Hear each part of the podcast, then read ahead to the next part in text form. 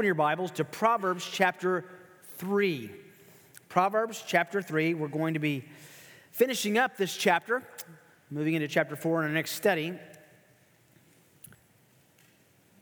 While you're turning there, let me just review a bit what we've been looking at in our study of Proverbs. The overall theme is to be wise enough to know you're not what? Wise enough. Now, that's not just a clever slogan. Think about it.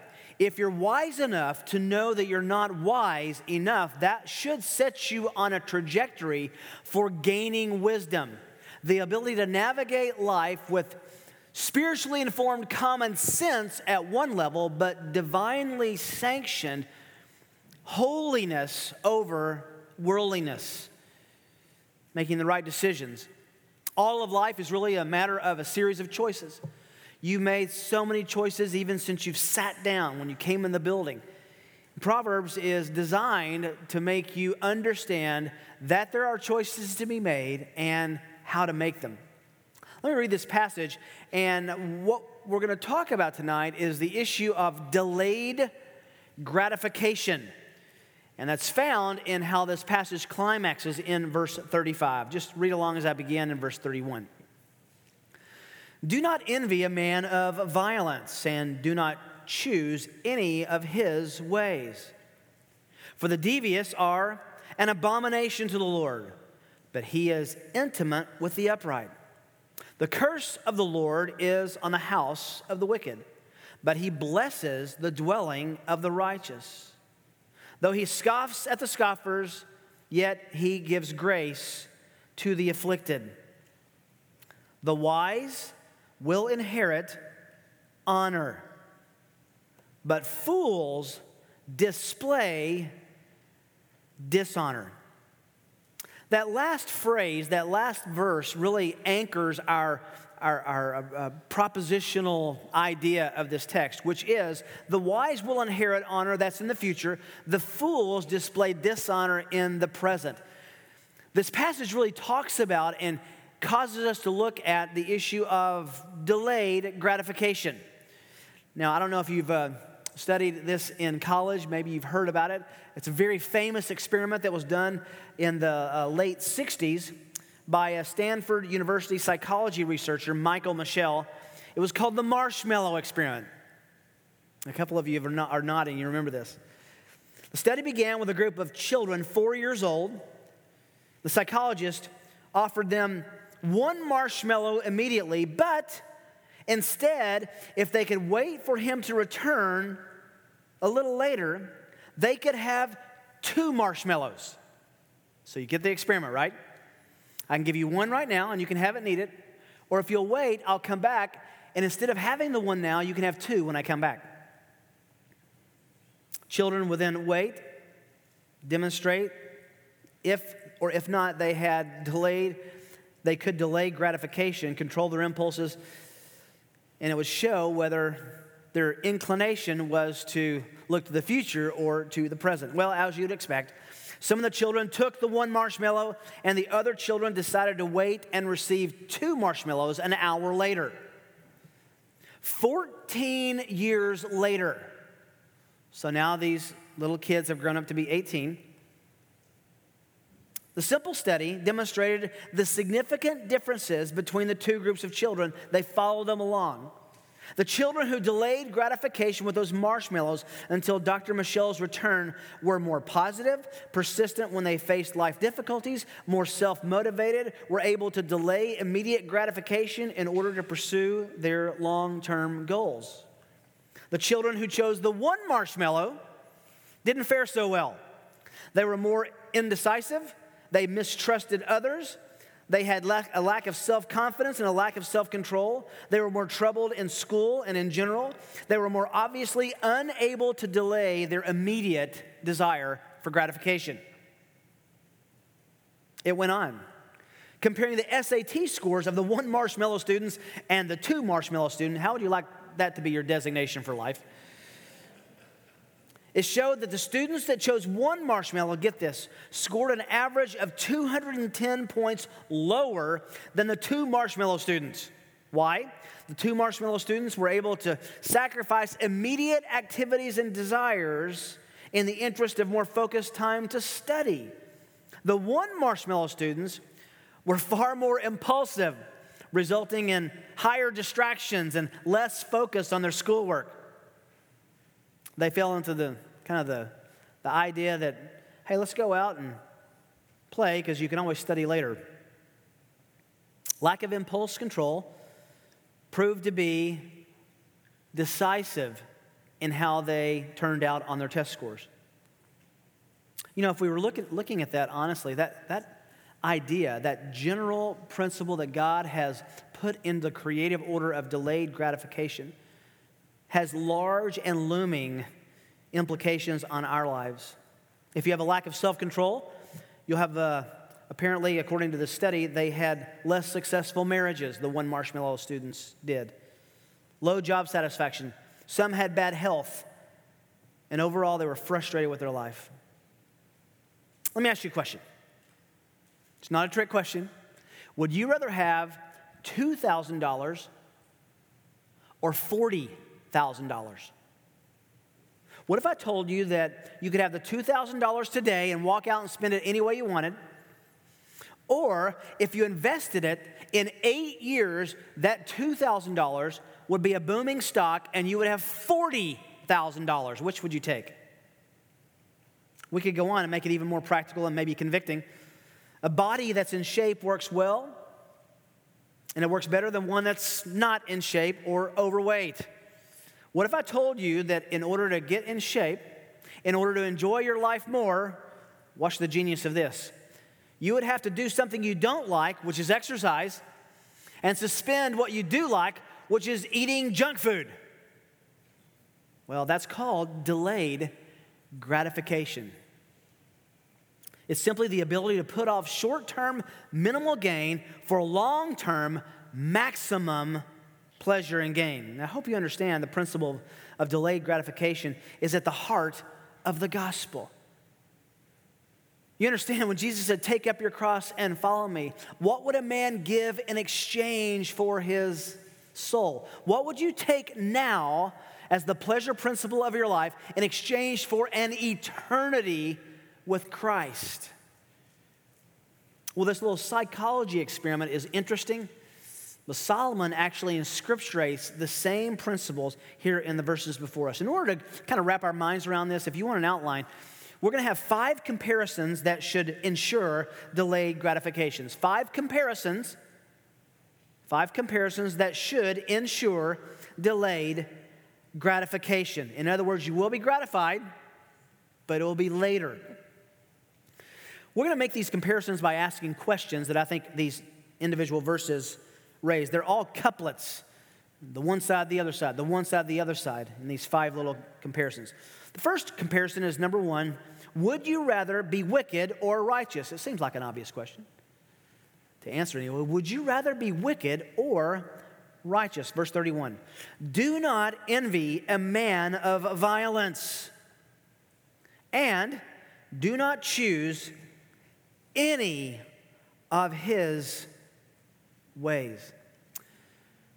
I think if you were to interview any honest believer and were you to be interviewed by any other believer who wanted an honest answer, I think all of us would confess to having been at one point or another jealous or envious of the way unbelievers seem to get the best out of life. I was a new Christian, um, junior in high school, didn't really know what I was getting myself into. Uh, I had a wonderful youth pastor who was discipling me, and so thankful for his input and influence in my life. A group of us went to Florida to um, uh, have a, a spring break vacation. And while there, some of the guys I was with decided to make some decisions that, that were the opposite of what I should have made.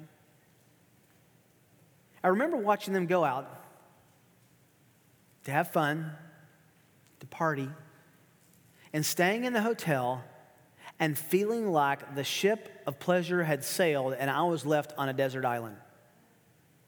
Now, I'd like to tell you that this was some great virtuous story, but as they left and I was sitting there alone in the hotel room, I remember being completely envious of the fun they were going to have. That's what's being spoken of here.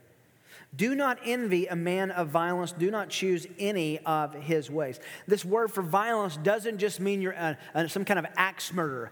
It means that you enjoy putting other people down for your gain. That's the violence. You, you take advantage of people. It can be verbal, it could be physical, it could be uh, beating people down with your, your argumentation. Think about it for a moment. Almost everything believers try not to do is what unbelievers, what, what a believer tries not to do is what brings pleasure to most unbelievers. Illicit sex, intoxication, revenge, cheating to take a shortcut, saying what you want to inflict the most damage. But Solomon says here to his son Rehoboam, and he says to us as well, that there is no profit in being bad. Can you just let that sink in for a minute? There is no profit in being bad. In following the influence or the example of a man of violence, it says here. Man of violence, someone controlled by impulses, someone controlled by temper. They do what they want, when they want, how they want to. Solomon says to his son, Don't choose any of his ways. In other words, don't imitate any of his behavior. Why? Well, it's tempting to follow the crowd, it's tempting to follow their behavior. By the way, do you hear when, Solomon is talking to us the father son element, the parenting influence of these kinds of not just points of advice, but nuggets of divine instruction? They appear to be getting the best out of life. When life is defined according to natural impulses, it's true. They are getting the best out of life. However, Psalm 37 1, Psalm of David, do not be do not fret because of evildoers. Do not be envious toward wrongdoers. Proverbs 23 17. Do not let your heart envy sinners, but live in the fear of the Lord always. Proverbs 24 1. Do not be envious of evil men, nor desire to be with them. Proverbs 24 19. Do not fret because of evildoers, or be envious of the wicked. The question that's being raised here is do you, would you rather be wicked, or would you rather be righteous? Just sneak a peek down at verse 32. The devious are an abomination to the Lord, but he is intimate with the upright. What do you want? Do you want to be wicked or do you want to be righteous? I, I think that's a simple question that we don't ask nearly often enough. We kind of dully, insensitively walk through life without seeing that the decisions we're making are decisive. We're choosing a righteous path or a wicked path. We're choosing to be envious of people who get to enjoy the sin that our natural impulses desire so much to enjoy, rather than seeing that there's a greater reward for what God has planned for those who trust Him and believe His promises for the future. That leads us to verse 32. Number two, number one, would you rather be wicked or righteous? Number two, would you rather be hated or loved? Would you rather be hated or loved? You can put in parentheses, by God. Verse 32 For the devious, this is the same group of people, these people who are pursuing their sin that the believer can easily be envious of. The devious are an abomination to the Lord, something he hates. But he is intimate with the upright. The phrase abomination to the Lord is used 11 times in the book of Proverbs. It describes God's attitude towards certain categories and demonstrations, manifestations of evil conduct. Devious is someone who connives, who schemes, who plans evil, who plans immorality, who plans to cheat, who plans to get away with sin. No one ever gets away with sin. Oh, there may be a short term enjoyment of it, but it's payday with the Lord someday.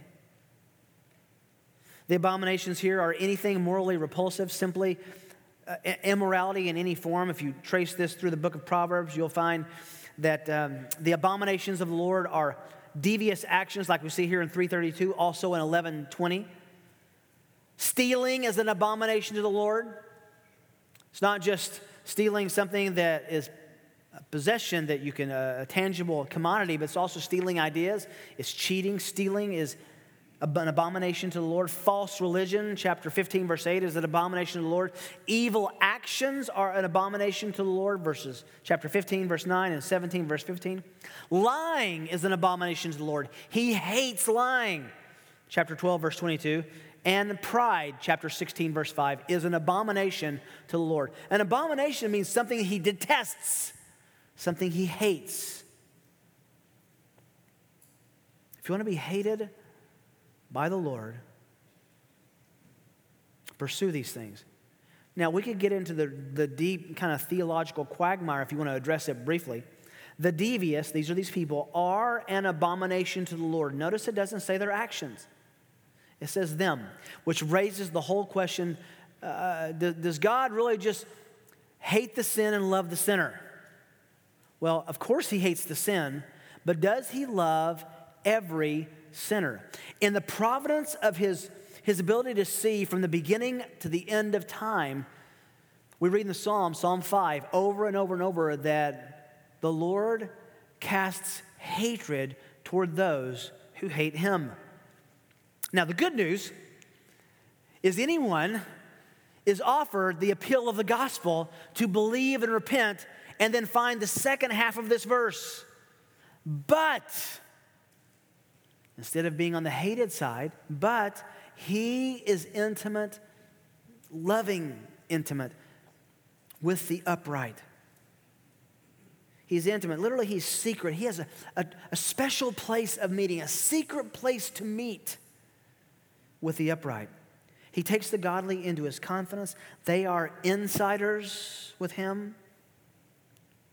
God hates the one and loves the other. Remember, Romans chapter 9 Jacob I have loved, Esau I have hated. And at one level, we can't unscramble that egg, but we do know that God says he loved the world, and whoever believes in him would not perish, but have everlasting life in John 3:16. So instead of being weighted down with that theology, let God be God and let the Bible say what it says, and just know that he loves those who love him and exercises a hatred which will manifest in hell one day for those who are an abomination to him. And he sorts that out and he offers salvation to those who believe. To go any further than that is dangerous, but not to go that far is also dangerous. It's related to delaying gratification. According to God's blessing, the future is best for those who wait for God's blessings in the fullest sense. He doesn't give all of his full blessings right now. I think that one of the, one of the worst misnomers about Christianity, one of the worst subtle ideas that people may give when they share the gospel is that if you'll believe the gospel, your life just gets completely fixed and better right now. Don't we all wish that were the case? Sometimes, not always, but sometimes your life and your circumstances actually get worse. I think of Thomas Cranmer and Nicholas Ridley and Hugh Latimer. We were in our church history tour last year and we stood on a cross in the road where these men were burned at the stake because of what they believed and promised if they would deny Christ, they could go free. They understood to be intimate with the Lord meant to postpone gratification until heaven, until later. Now, footnote does that mean that God doesn't give us gratification right now? No, read the book of Ecclesiastes. If anyone should enjoy this planet and its, its pleasures inside the covers of your Bible, it ought to be a Christian. We see them as blessings. I love my wife. I love my sons. I think I would if I were an unbeliever, but I have a special love for them because I understand them as a blessing from God that an unbeliever doesn't have. You can boil it down to remember when we studied Ecclesiastes, and I'm not being tried, a Krispy Kreme donut. A Christian can eat a donut like that that's warm off the belt and they give it to you when you're standing in line and you can say, This is amazing. It melts in my mouth. God gave me taste buds to enjoy every part of this the texture, the sweetness. What a God who gave us the ability to do that. We can glorify God in our pleasures. But the greatest pleasure we have, the greatest pleasure we have is in this verse, is the intimacy we share with God. We're an insider. We're his friend, no longer his enemy. We're not in the abomination category. Would you rather be hated or loved by God? A third question Would you rather be cursed or blessed? These seem like obvious questions, but they're not so obvious that they didn't need to be reinforced to Rehoboam by Solomon. Would you rather be cursed or blessed? Verse 33. The curse of the Lord is on the house of the wicked, but he blesses the dwelling or the house of the righteous. The concept of blessing and cursing here is, is really interesting. It's laid out in terms of your house, your dwelling, your, your building in which you live. The point is that your choice of godliness, our choice of pursuing God's way or wickedness, worldliness, has a dramatic and graphic influence on your dwelling, on your family, on your roommates, on the people that you live with. You know, one of the most misunderstood verses in, in the Old Testament is in um, Exodus 34, where it says, I will visit the iniquities of the fathers on the third and fourth generation. Remember that verse in Exodus 34? And people say, well, there you are, you have a generational curses. That's not what it's talking about at all. He's saying that sometimes in that context, there will be two or three, up to four generations living under the same roof. And when one person sinned, it brought the consequences of that sin into the entire dwelling. Let me give you a practical application of this. There was a man that uh, I was uh, part of a counseling team with in California several years ago who was involved in a pretty serious drug ring. He was gloriously saved confessed his crimes and his sin to the police, and went away to prison for seven years. His going away, his sin had radical effects on his household, on his children, on his wife. Sin is never isolated only to the mind or the life of the sinner. It has impact, it has influence. Why? Because the curse of the Lord, verse 33, is on the house of the wicked. Now, you may be saying, and we're going to get here in a minute, well, what if, what if it looks like they're getting away with it all? Well, they won't eventually. There's an old phrase, He'll, he will have hell to pay. That's actually a true statement for those who reject the gospel and pursue their own interests, their own sin, at the expense of delaying gratification for eternity with God in heaven in the future. You become the fountain for God to bless you in the last part of this verse. He blesses those, the dwelling rather, of the righteous. This is an amazing comparison and parallel. In the same way that someone's sin can influence the place they live and the, the family members, so can a redeemed soul influence the house, whether there are other believers there or not. Remember 1 Peter chapter 3? Peter says to the wife who has an unbelieving husband that she can win her husband without a word. He has the grace of God in his house because of her influence. He blesses the dwelling of the righteous you know, it raises the question what kind of person are we to live with? What kind of person are we to live with? Curse on one, blessing on the other. Curse and the blessing right against each other in this little parallel in verse 33. Number four, fourth question. And I think these are intended to be really fast staccato, uh, the way they're, they're paralleled in, in the original. Number four, would you rather be rejected or accepted? Would you rather be accepted or rejected or accepted? Verse 34. Though he, that is God, scoffs at the scoffers, yet he gives grace to the afflicted. Psalm 2 said, He laughs at the nations who rage against him. Ultimately, those who choose a worldly, unrighteous path end up scoffing at or mocking God and his standards. It's most often targeted by mocking believers and our standards. You've been, if you've been a Christian for very long, you've probably been called all sorts of things by family members, by, by acquaintances, by friends, by work associates. You're a goody two shoes, you're a holier than thou, you're, you're a self righteous. That's just because they look at our life and instead of being attracted to who, who we're trying to please, they mock us. Well, God says He will scoff at those people who mock, who scoff. In the end, God will turn and mock them in judgment. Not in a sinful way, but in a way that says you are now getting what you deserve in the judgment. The verse gives insight into the target of the scoffing of the scoffers. It's the afflicted, it's those who are afflicted or mocked or scoffed at by the scoffers. How do we know that? Look at the last phrase. He gives grace to the afflicted. When you look at the antecedent, how those are modifying each other, it's very clear that those who are afflicted are being afflicted by those who are scoffing. They're making fun of our faith, they're making fun of our standards, they're making fun of our God. But God gives grace to those who get mocked, who are abused, afflicted, ridiculed, persecuted for their right standing and their stand for righteousness. James 4 6, such a sweet passage.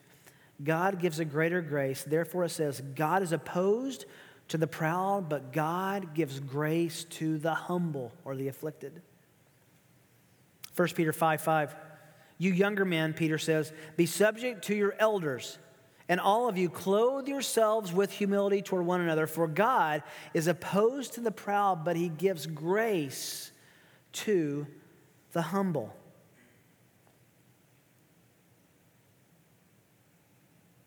We said this morning in our fellowship hour, our Sunday school hour, that sin is worse than affliction. And sometimes it's easy to forget. Sin is worse than affliction. Think about what ultimately suffering and affliction could land us, where it could land us. Where's that?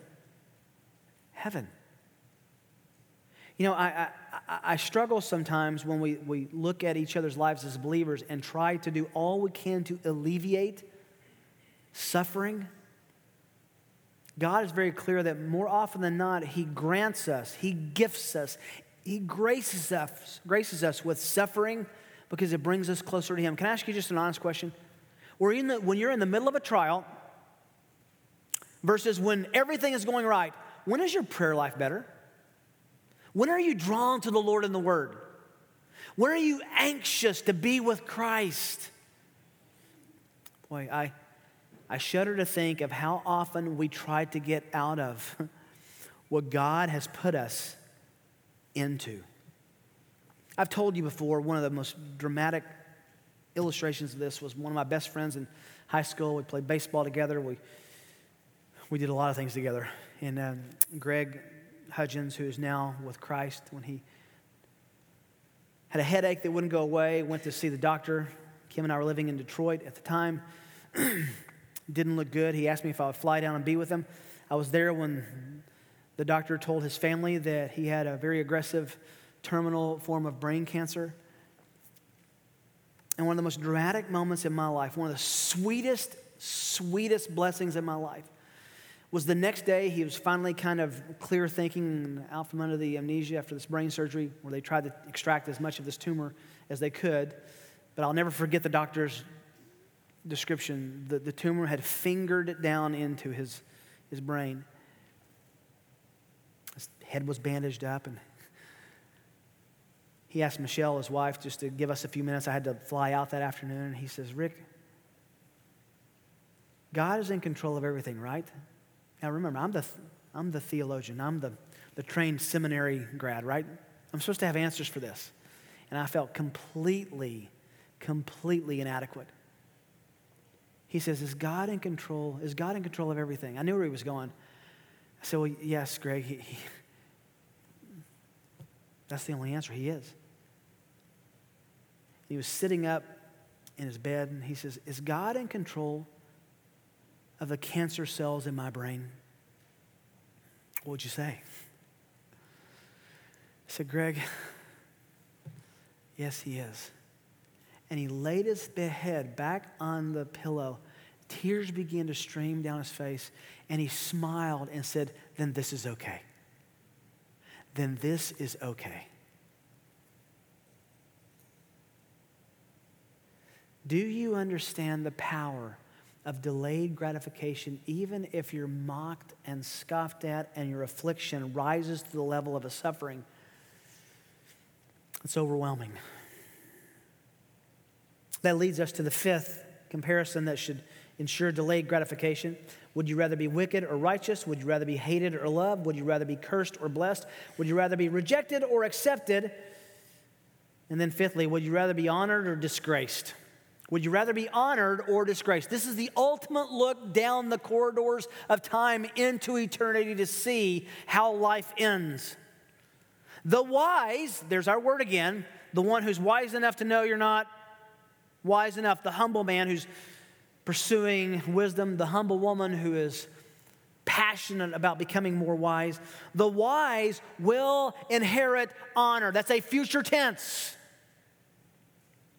But fools, present tense, display dishonor. Do you see the, the, the comparison there? The antinomy? It's where the concept of degrade, delayed gratification really comes into spiritual focus, takes full shape. Back to the central contrast between the wise and the foolish, which Solomon has been talking about since chapter 1. The person who violates human relationships will, in the end, lose his relationship with God. Notice this time he begins with the positive, it ends with the negative. It's had just the opposite before. The wise will inherit honor, and the antecedent here is from God. He's been talking about God as the one who's the judge, the one who scoffs at the scoffers. The wise will inherit from God honor, but fools, that's the opposite of someone who's wise. We've studied the fool over and over in Proverbs. It's the one who chooses his or her own way against the Lord's revealed way. It's really simple. The fool will display, displays now dishonor. Can we take just a little field trip together? Turn back to Psalm 34 for just a minute. I want to show you two passages that bring, I think, this section in Proverbs into living color. They illustrate it very well. Psalm 34. I will bless the Lord at all times. His praise will continually be in my mouth. My soul will make its boast in the Lord. The humble will hear and rejoice. Oh, magnify the Lord with me and let us exalt his name together. I, I, can never read that without remembering that was the verse I used in my engagement, and she said yes. Thank you, Kim. I sought the Lord and he answered me. He delivered me from all my fears. They looked to him and were radiant. Their faces were, will, will never be ashamed.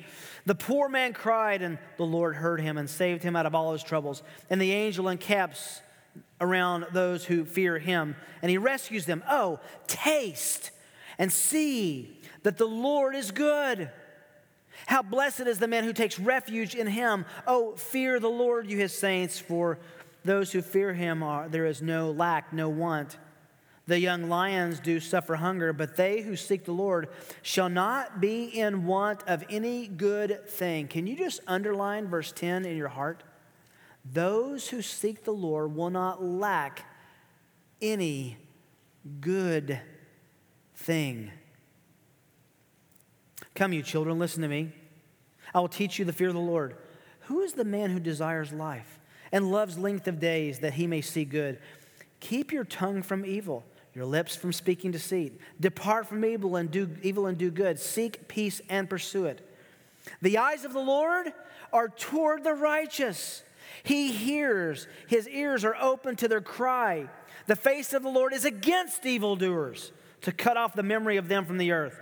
The righteous cry, and the Lord hears and delivers them out of all their troubles.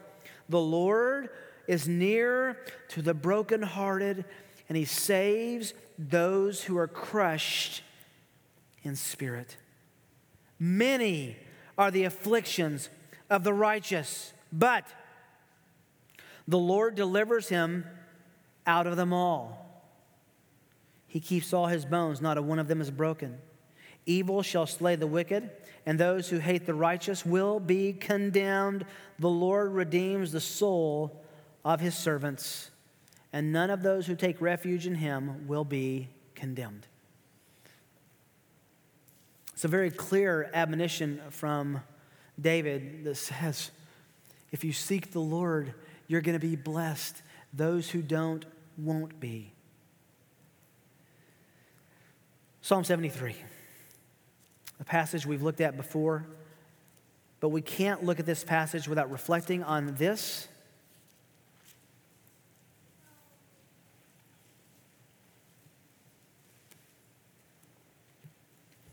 Psalm 73 Surely God is good to Israel, to those who are pure in heart. But as for me, my feet came close to stumbling. My steps had almost slipped. You know why? I was envious of the arrogant as I saw the prosperity of the wicked. there are no pains in their death, and their, their body is fat. They are not in trouble as other men, nor are they plagued like mankind. Therefore, pride is their necklace, the garment of violence covers them. Their eye bulges from fatness. The imaginations of their heart run riot. They mock and wickedly speak of oppression. They speak from on high. They, they've set their mind against the heavens. Their tongue parades through the earth. Therefore, his people return to this place, and waters of abundance are drunk by them. They say, How does God know? And is there knowledge with the Most High? Does God know what these people are doing and what they're getting away with and how they're enjoying it? Is God even aware of the prosperity of the wicked? Behold, these are the wicked and always at ease. They have increased in wealth. Surely in vain I have kept my heart pure. You ever felt like that? have you ever felt like this is in vain? I'm missing out. Why am I trying to be so pure and suspend immediate gratification for a future gratification? Why am I doing that? Why am I doing this? Washed my hands in innocence. I've been stricken all day long and chastened every morning. I constantly feel the pain of other sinners, of sinners getting away with their sin and enjoying it. I'm the one left out. Verse 15. If I had said, I will speak thus, behold, I would have betrayed the generation of your children. When I pondered to understand this, it was troublesome in my sight. Until, until, it was troublesome in my sight until, verse 17, until, until, until I came into the sanctuary of God, then I perceived their end, how this is going to end for them. Surely you've set them in slippery places. You cast them down to destruction. How they are destroyed in a moment. There's death, there's judgment. They are utterly swept away by sudden terrors, like a dream when one awakes. O Lord, when aroused, you will despise their form. When my heart was embittered and I was pierced within, then I was senseless. I was, I was ignorant. I was like a beast before you. Nevertheless, I'm continually with you. You've taken hold of my right hand. With your counsel, you will guide me. And afterward, receive me to glory. You see delayed gratification right there? It's glory where he's looking to have all things resolved. Then he ends with this famous text with which most of you are familiar. Who, do I have? Whom have I in heaven but you? And besides you, I desire nothing on earth. That's how you gain delayed gratification. My flesh and my heart may fail, but God, God is the strength of my heart, the portion of my heart forever. For behold, those who are far from you will perish. You have destroyed all those who are unfaithful to you. But as for me, listen to this the nearness of God, that's my good. That's where I find my pleasure. That's where I find my treasure. I have made the Lord God my safe place, my treasure. Many people think that this is an allusion, maybe, to that famous fort, Masada, so that I may tell of all your works. You know, Asaph, Asaph, I hope you can identify with Asaph. He's looking around he's lost his perspective. He's looking at the world and saying, they look like they're having more fun, getting more joy out of this planet, and I'm missing out. In vain, I've kept my heart pure, he says. Why am I trying to do this? Well, because the nearness of God, the nearness of God is our good. Divine judgment in its simplest form is raising up of the righteous and putting down of the wicked. Turn in your Bibles to 2 Corinthians chapter 4. I want to give you the New Testament parallel to this admonition by Solomon. 2 Corinthians chapter 4.